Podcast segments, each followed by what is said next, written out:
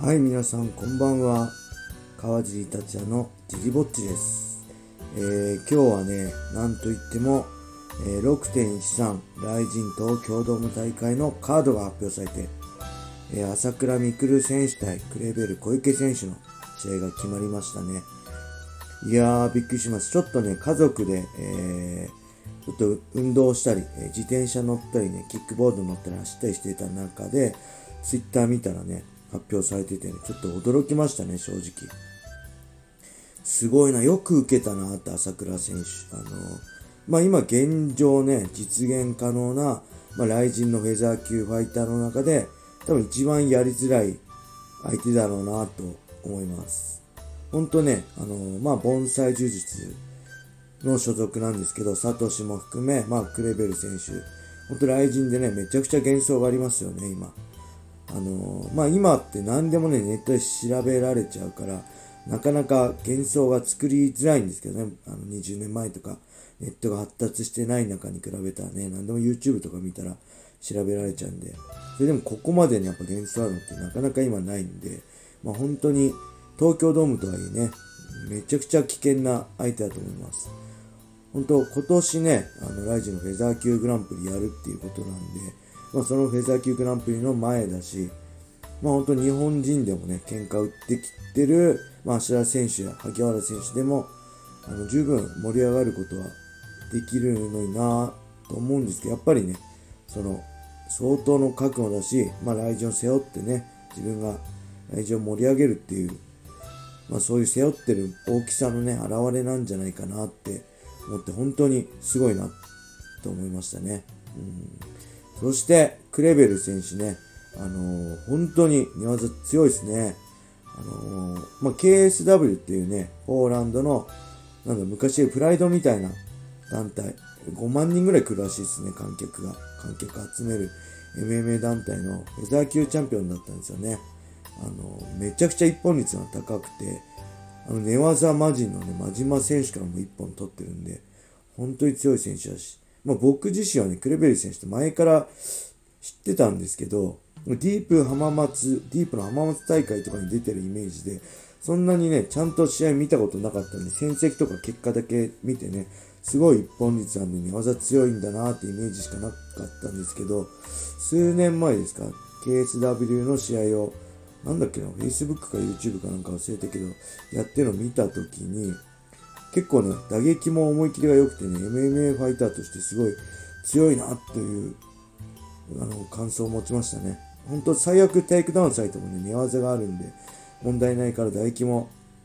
まあ、思い切りがいいのかなって感じで、あの、ね、日本ではあんまり有名ではないですけど、本当はディープの浜松大会だって、あとけど、ヤッチ選手にも勝ってるんでしたっけ？ファンクラスとか出て、あんまりね、こう日本の MMA のメインストリームではなかったんですけど、まあ、それでも実力しっかりね、発揮して、海外のポーランドの KSW でチャンピオンになっていって、本当に実績のある強い選手なんで、うん。あのーまあ、強敵なんですけど、ただ、まあ、実際ね、まあ、予想としては、朝倉選手にとっては、まあ、危険ですけど、そこまで相性自体は、まあ、悪い選手はないのかなっていうイメージはしてます。本当は朝倉選手はね、喧嘩も強いけど、まあ喧嘩のような戦いはしないで、本当クレバーな戦いができるんで、基本クレベル選手は、まあ試合、海外のとかね、見てても唾液のプレッシャーにまっすぐ下がって、基本ディフェンスはね、ブロッキングなんで、まあ本当ヤマス前、ね、前線の、この前の大晦日の弥益みたいな足を使ってこうシャッフルしてきたりね、動くわけではないんで、結構ね、パンチのプレッシャーと、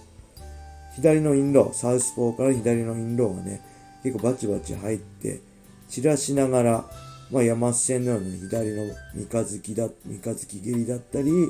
お腹効かして左ハイと左ステレ、ステロ、ストレートもね、結構いけそうなんじゃないかなって。まあもちろん危険はありますけど、まああと猪木あり状態でね、結構不用意にね、頭上げてこう近づいてくる癖みたいな、癖っていうかまあ、サッカーボールキック、サッカーボールキックはね、ルールでない場合、それも有効なんですけど、雷神の場合、サッカーボールキックもあるんで、その辺も結構隙があるかなって感じですね。で、タックル自体はそのまま倒すというよりね、まあ、組み、組みつくためのタックルですかね。うん。なんで、あの、危険なのは、まあ、タックルっていうよりも、タックルからの組みついての、まあ、そこからロープを押し込んだ状態からね、崩し合いとか、引き込みからのね、スクランブルが危険だと思います。あの、素直に倒され、テイクダウンされるっていうよりは、タックル切った後の組みついての、ほんとロープ際での崩し合いとかね、まあ、引き込みもしてくるんで、まあ、そういう、それでそこから逃げて、逃げられるのは逃げられる、いきなり取られることないと思うんですけど、逃げてスクランブルになった状態からポジション取られるのがね、多分一番危険だし怖いかなと思います。クレベル選手の、まあ、ガードの中にすっぽり入ってね、そこから深追いしなければ、まあ、そうそうね、簡単に一本取られることはないと思うんですけど、まあ、ほんと崩し合いや、まあ、スクランブルからバック取られるのはね、絶対一番注意した方がいいなと思います。ただ、ここはやっぱり、まあ、期待も込めて、まあ、ほんと実力もあるし、あのね、あの、パンチ、打撃のプレッシャーで、まあ僕は朝倉選手が勝つんじゃないかなと思います。そしてね、えー、まあしっかり勝って、あの、まアンチを黙らして、えー、ね、海外、USC をね、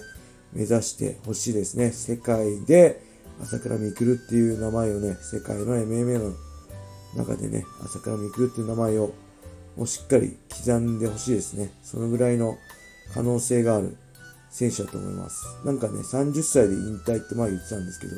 今の気持ちとしてはどうなんでしょうね。みんなね、若い時はそう言うんですよ。しっかり30までに頑張ってすっぱりやめるっていうし、僕自身も思ってたんですけど、あのー、まあ、僕自身の経験としてやめらんないですね。本当に MMA って、あのー、深いんで、なかなか全て覚えきることできないし、あれもこれもっていろんな技術が出てきて、もっとこうできるんじゃないか、もっとこういう戦いできるんじゃないか、でね、興味は尽きないんで、本当朝倉選手みたいに、まあ、名詞、どっぷりとハマってる選手はね、あの、きっと やめられないんじゃないかなって僕は思うんで、まあ30前にね、USC と契約して、30代はね、海外で、あのー、しっかりした結果をね、残して、また日本に戻ってきてくれると、僕は本当嬉しいしかっこいいなと思います。はい。そんな感じですかね。えー、今回は今日カード発表された朝倉未来選手とクレベル小池選手のまあ試合展開だったり簡単なね試合予想だったりをしました。他にもね、まあライジン東京ドーム大会のカード、あまああれですね、バンタム級トーナメントの4試合とかね、あのこうやってまあ試合展開とか勝敗予想がもしあの見たいんであれば、ぜひね、ツイッターで僕、シェア、あこれあげるんで、それを引用リツイートしてもらって、えー、あれですね、何かコメントとかだったりね、していただけると、いいねをしたり、リツイートしたりできるんで、ぜひ皆さんなんか感想あれば、えー、ツイッターだったりでね、ツイッターで引用リツイートして、何か感想をよろしくお願いします。はい。それではね、今夜はこんな感じで終わりにしたいと思います。皆様良い夜をお過ごしください。あとゴールゴールデンウィークもね、1日ですね、残すところ。えー、明日も、えー、皆さんにとってね、楽しい一日になりますように。えー、それでは、またねー。